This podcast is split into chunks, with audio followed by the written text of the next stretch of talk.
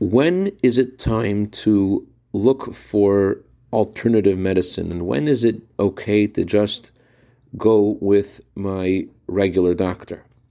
Good morning. While there is no one right answer to this question, I want to share with you three excerpts of letters of the Rebbe that give some perspective to this question. I'm going to paraphrase from the Hebrew. Someone wrote to the Rebbe about a woman who is able to heal without any medicine or treatment, and he asks the Rebbe what to do. Should he seek her advice? He doesn't say exactly what her treatment is, and the Rebbe responds, I don't understand why you want to go down a route that is unfathomable. You don't understand.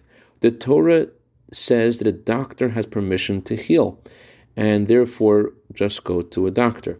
In a, another letter, the Rebbe writes that you should try to figure out the success of this specific doctor, this alternative medicine doctor.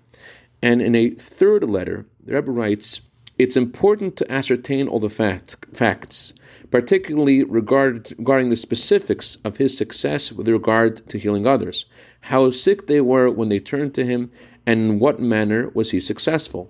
After ascertaining the above, assemble three of your good friends, tell them all you have learned regarding this individual and his healing, and follow their advice. May God provide your friends with the correct decision so that they provide you with the best possible advice.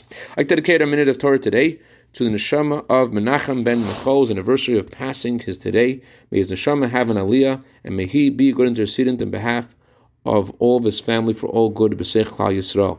Have a wonderful day.